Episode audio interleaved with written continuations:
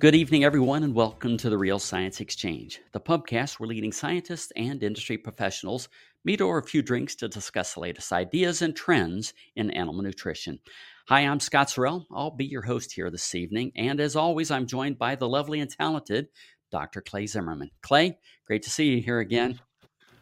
Good to see you, Scott. Thanks. All right. Tonight, we'll continue our mini-series of lectures presented at the 2022 Tri-State Nutrition Conference titled Exploring In Utero Influences on Transgenerational Performance.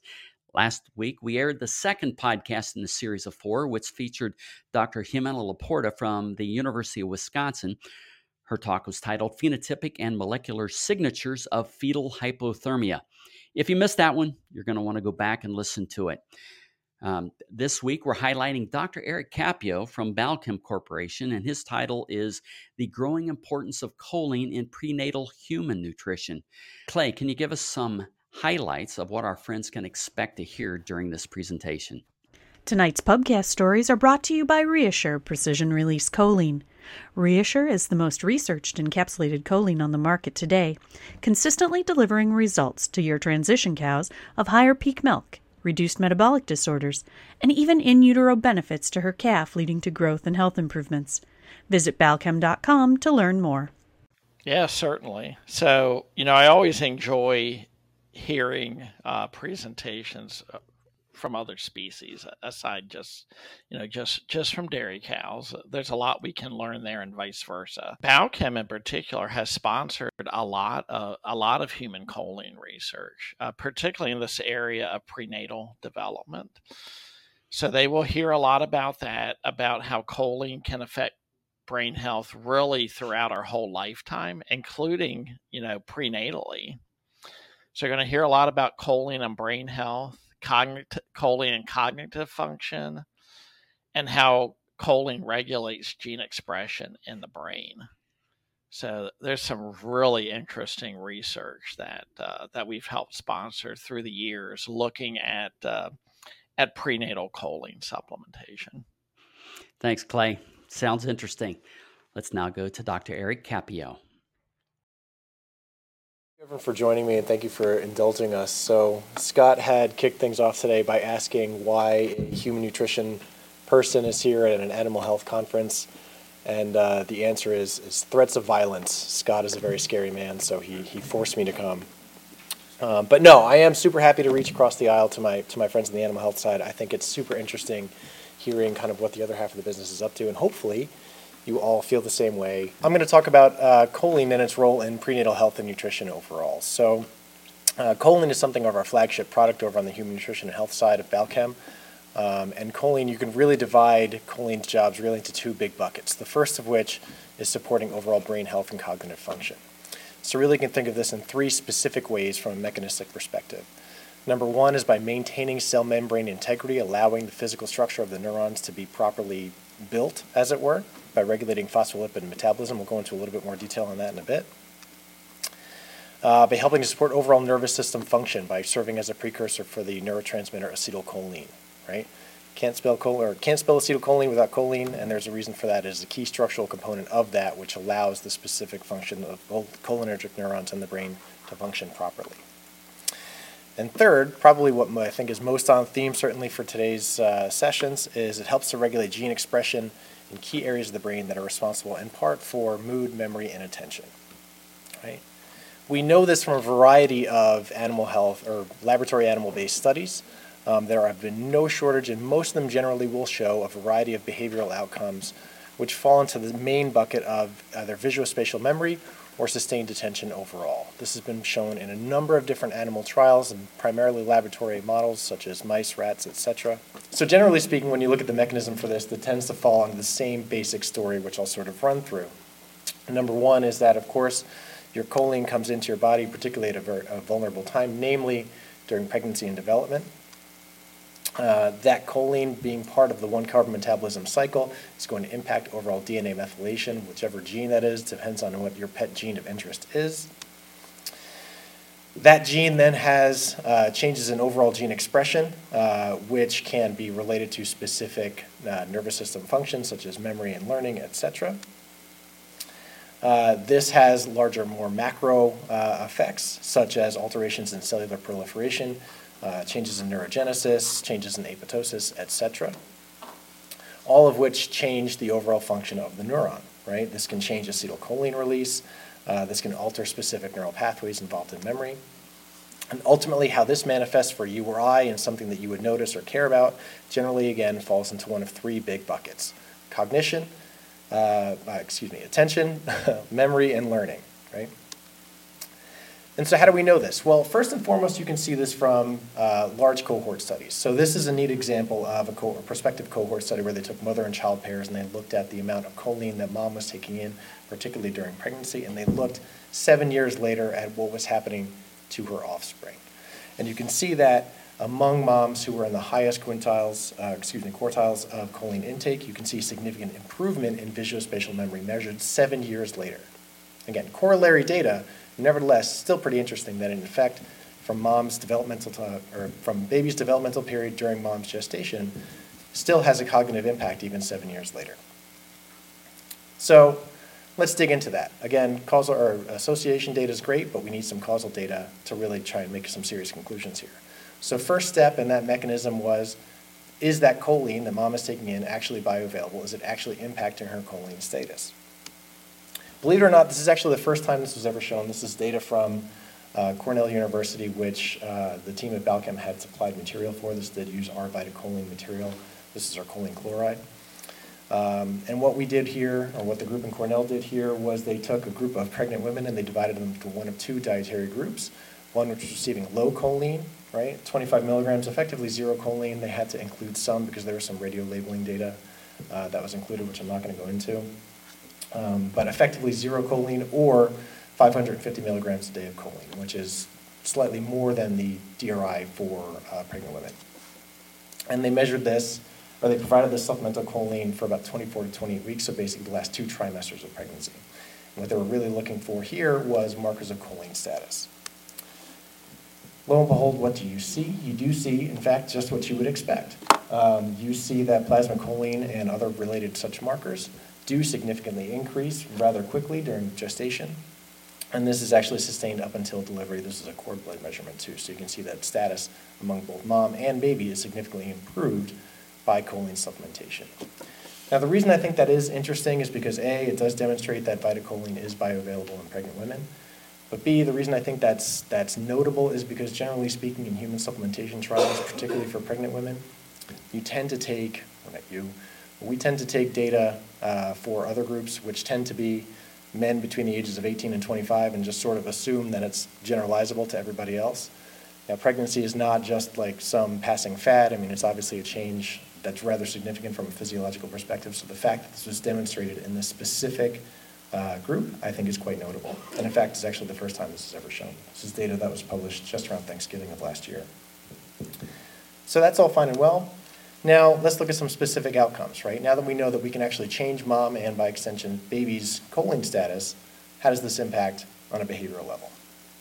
Let's take a look at another study. This is published, again, another group from Cornell a couple years ago. What we did here was they took a group of pregnant women and they divided them into one of two different dietary intakes.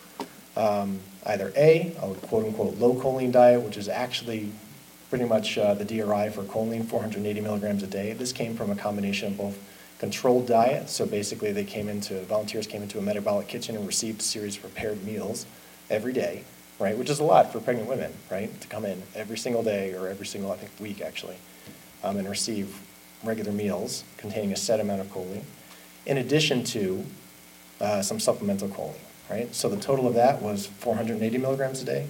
We also had a higher choline intake group. Again, same controlled feeding diet that was prepared in the metabolic kitchen, plus 550 milligrams of choline, so for a total of 930. And really what this is trying to model is basically DRI level intake or twice the DRI intake of choline, right? So they fed this throughout the last trimester of pregnancy, and once baby arrived, whenever he or she decided to arrive, cognitive testing was performed on the baby. So no additional supplementation happened once birth occurred. Right? So nothing, baby effectively got nothing, right, after he or she was born. This is only measuring the impact of the exposure during development. cognitive testing was performed regularly from 4 months to about 13 months. And so the logical question here that most of you have, or at least that I certainly had, was how exactly do you measure cognitive function in infants? I will show you. So they use a test which is called a visually guided reactive saccade. And what that means, we'll give you kind of a mock example of this here using my subpar PowerPoint skills, is that an image would flash up on screen regularly, and there'd be a camera on top of the monitor, right? And that camera would track baby's eyes and how quickly it took his or her eyes to zoom over to that specific image as it popped up on screen. So this is a measure of what's called information processing speed. Effectively, as the name would imply, the amount of time it takes for the information to process or to happen up on screen, for your brain to register it, and then send a signal back to your eyes to move over to it, right? And this is important because it's reflective of, or predictive of, rather, information processing speed later on in childhood, but also childhood IQ. So what do you see? Across the board, you see that kids who were born to the higher choline-consuming mothers had a significantly lower reaction time. They reacted faster to those visual stimuli, right?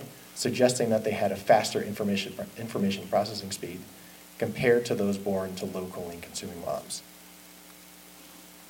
Right? So in other words, put simply, choline supplementation among women during the third trimester of pregnancy improved information processing speed in their children.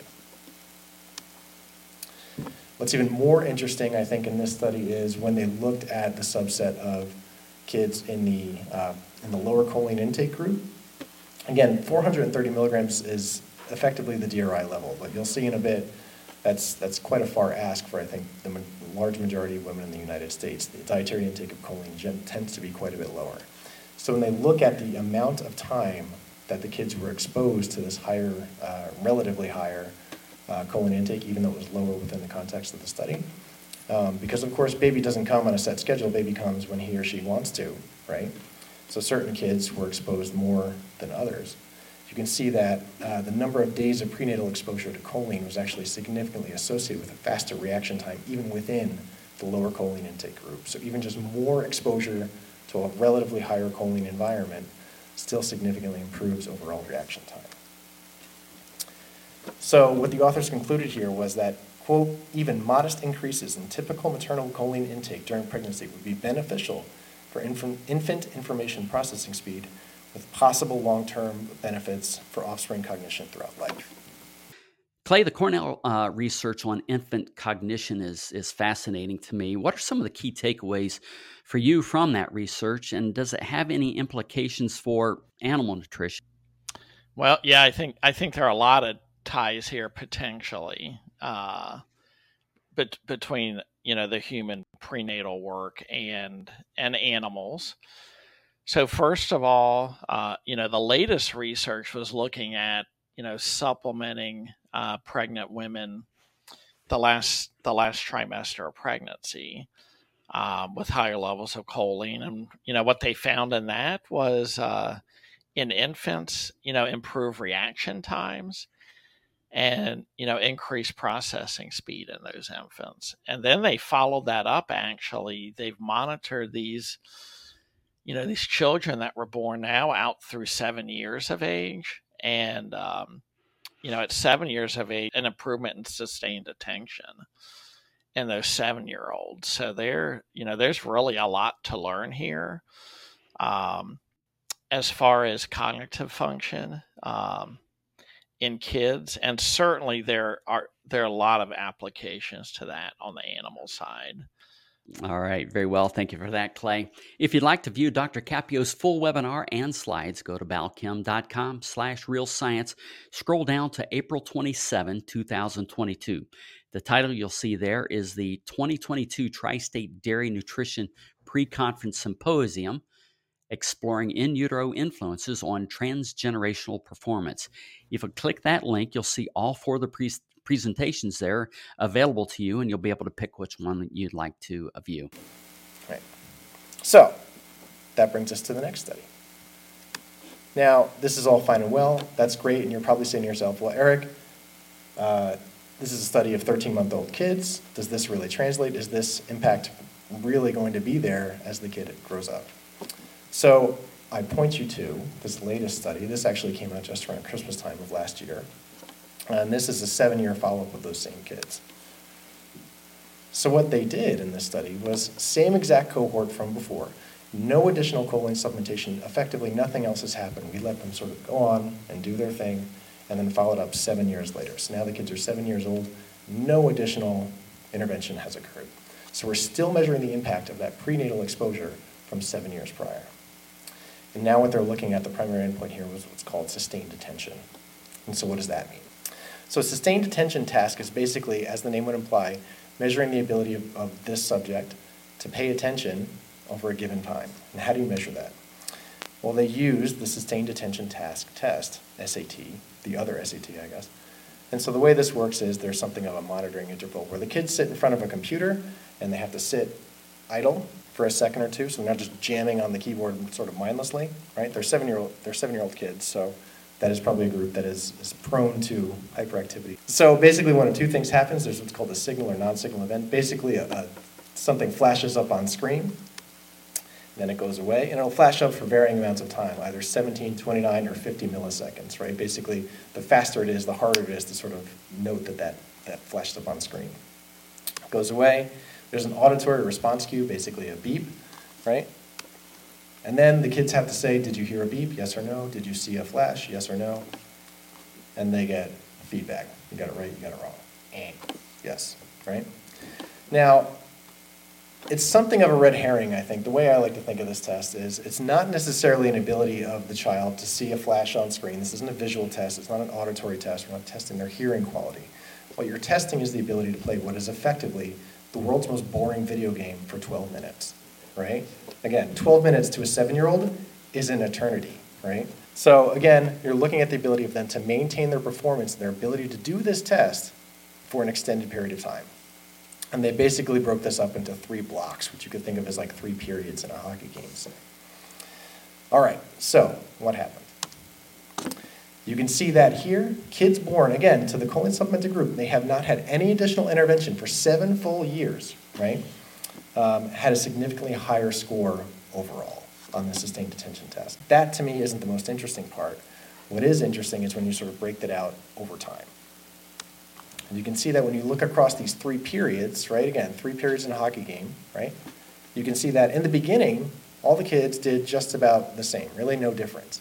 But what happens is the kids that were born to low choline consuming mothers had a significantly different or significantly lower score on this test as time progressed, indicating that their attention or their ability to maintain their focus on this given task was decreasing over time. Whereas the kids born to the higher choline consuming mothers, basically their performance remained flat and even, which is exactly what you want. Now, again, remember I said there was kind of an easy, medium, or hard mode, right? Again, it's a video game, so you have to think about it like there's sort of easy mode, medium, hard, right? Again, that's indicated by the amount of time that visual signal flashed up on screen, right? The longer it flashes, the easier it is to recognize, right? So what you see here is that particularly on the shortest interval, the 17 seconds, so the hard mode, you see a significant decrease in the ability of those children born to the low choline consuming mothers to maintain their attention on the task, right? On easy tasks, it was not so much different. On the hard ones is really where you see it, and it's kind of a stepwise progression, although it was only statistically significant in the highest group, right? High choline consuming, or kids born to the high choline consuming moms, their performance, again, maintained flat and even across. So what do we conclude here? The beneficial effects of maternal choline supplementation, even just only during that pregnancy period, are still present at age 7. And what the authors concluded here, and the reason this is important, is because sustained attention and attentional control more broadly contributes to a wide variety of higher cognitive functions, such as problem solving and working memory, and is overall positively associated with school performance. Plus, anecdotally, I mean, we live in a time now where our attention is probably the largest commodity in the world, right? When you think of how social networks work and all this, I mean, it's being able to maintain your attention on a given complex task is, I think, a skill that's only going to become more important as time goes on. So what else, all right? What else can choline do for me if I'm an expecting mom? Now, choline also has a second set of jobs, which I had alluded to before. It supports what's called overall lipid metabolism. So really choline, another job that it has is to help generate phosphatidylcholine. And phosphatidylcholine plays both structural and functional roles. Again, as I said before, it's a structural component in the overall cell membranes, but also helps transport specific lipids throughout the body. And that's why, in part, choline deficiency can result in organ damage and overall dysfunctional lipid metabolism.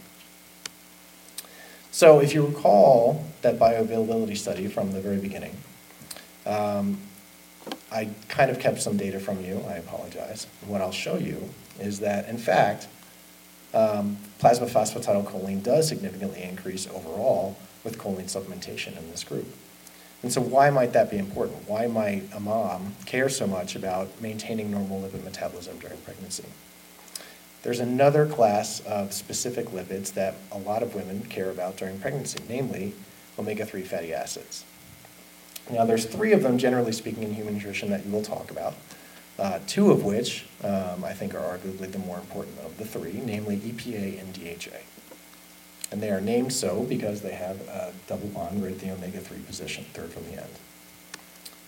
DHA in particular of those has gotten a lot of notoriety, particularly during the pregnancy and gestational period, because DHA is a key structural component of both the brain and the retina. And so having adequate amounts of DHA during pregnancy is incredibly important during pregnancy. And so what you see is that there are no shortage of authoritative recommendations for DHA intake during pregnancy. There's a lot of specific benefits for it, ranging from the reduction of risk of preterm birth to overall supporting the development of the eye and the brain. In fact, actually just recently, just in December, the Australian authorities actually just increased their recommendation for DHA intake for expecting moms to 800 milligrams a day, so that's quite a bit higher than most of the other global recommendations. DHA currently doesn't have an actual DRI from the Institute of Medicine right now, but that is something that's supposedly going to be up for evaluation soon. All right, so I thought this was a choline talk. Why are we talking about DHA? Well, choline and DHA do have a pretty strong interaction. Namely, choline's job, part of its job, is to help transport lipids throughout the body, and that does include DHA.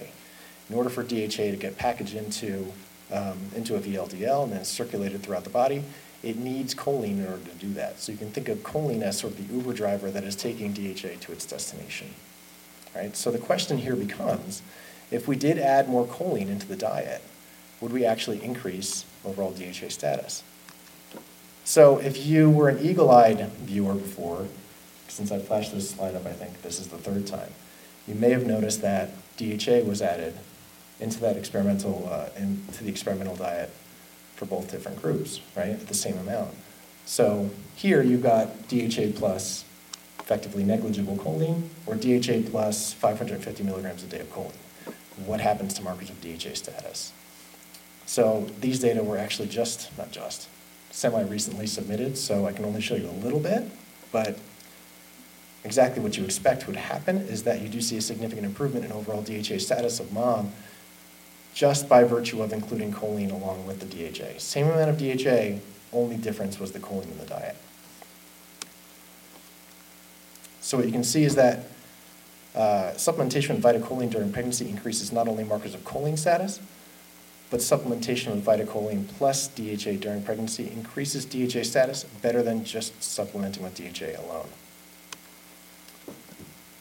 So with all of these benefits of DHA, or of choline and DHA, I would imagine that men and women across the country are just clamoring to get all the choline they can, and they're eating enough, and everyone's getting enough, and this is really kind of a non-problem.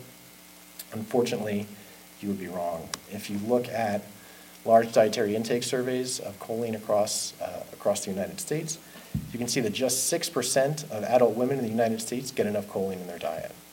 Men, I can tell you're not doing all that much better, so don't get too smug. During pregnancy, the numbers are even lower. Less than 1 in 20 pregnant women are getting enough choline in their diet relative to the DRI. It's really not even close either. If you look at major authoritative recommendations, the dietary guidelines just came out semi-recently in 2020, and what the reviewers of the dietary guidelines showed or stated was that, quote, Many prenatal supplements do not contain choline or only contain small amounts, inadequate to meet recommendations. Generally what you see is that they'll have 55 to 110 milligrams per serving, which is 10 to 20% of the daily value. Dietary guidelines aren't the only group that has made statements to this effect. The American Medical Association is calling for evidence-based amounts of choline in all prenatal vitamins. And the American Academy of Pediatrics calls choline a key nutrient that supports neurodevelopment and pushes physicians and pediatricians to advocate for the inclusion of more choline and proper nutrition in maternal and early childhood diets. And this is not just a US-specific problem. You can see these data in various global surveys of dietary intake. In Canada, nearly 87% of pregnant women are not getting enough choline in their diets. My wife is Canadian, so I take any opportunity I can to dunk on Canada, just generally speaking. And it says, given the importance of choline in pregnancy, further research to consider the inclusion of prenatal supplements is warranted. In Europe, same story. Across the EU, you can see that choline intake is generally speaking lower than the recommendation.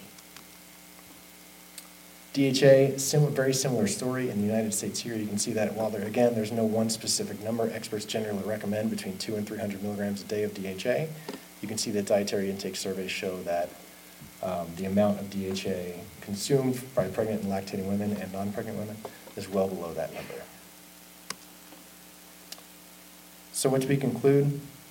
Choline is an essential nutrient that helps support the growth and development of the brain and supports brain health throughout the lifespan. We've shown here in our recent data that supplemental Vita-choline is bioavailable in expecting mothers. We've shown that maternal Vita-choline supplementation provides significant brain health to baby, namely improving cognitive processing speeds in the infant, improving sustained attention even at age 7, and improving overall attentional control at age 7. Maternal Vita-choline plus DHA supplementation improves DHA status better than DHA alone. And despite all these benefits, just 4% of pregnant women in the United States get enough choline in their diet. And that's why expert groups are calling on manufacturers to increase the amount of choline in prenatal supplements, which is why Vita-choline provides innovative benefits for mom and baby and public health. Tonight's last call question is brought to you by NitroShure Precision Release Nitrogen. NitroShure delivers a complete TMR for the rumen microbiome, helping you feed the microbes that feed your cows. To learn more about maximizing microbial protein output while reducing your carbon footprint, visit balchem.com/NitroShure. Clay, as always, it's been a real treat having you here in the co-pilot seat. And to our loyal listeners, be sure to look for the next podcast in the series next week when we'll feature Dr. Pete Hansen from the University of Florida, and he's going to be talking about methyl donors and epigenetic regulation of the early embryo. As always, thank you for joining us here tonight for the conversation. We hope you learned something, we hope you had fun, and we hope to see you next time here at the Real Science Exchange, where it's always happy hour and you're always among friends. We'd love to hear your comments or ideas for topics and guests. So please reach out via email to anh.marketing@balchem.com with any suggestions, and we'll work hard to add them to the schedule. Don't forget to leave a 5-star rating on your way out. You can request your Real Science Exchange t-shirt in just a few easy steps. Just like or subscribe to the Real Science Exchange and send us a screenshot along with your address and t-shirt size to anh.marketing@balchem.com. Balchem's Real Science Lecture Series of webinars continues with ruminant-focused topics on the first Tuesday of every month, monogastric-focused topics on the second Tuesday of each month, and quarterly topics for the companion animal segment. Visit balchem.com/realscience to see the latest schedule and to register for upcoming webinars.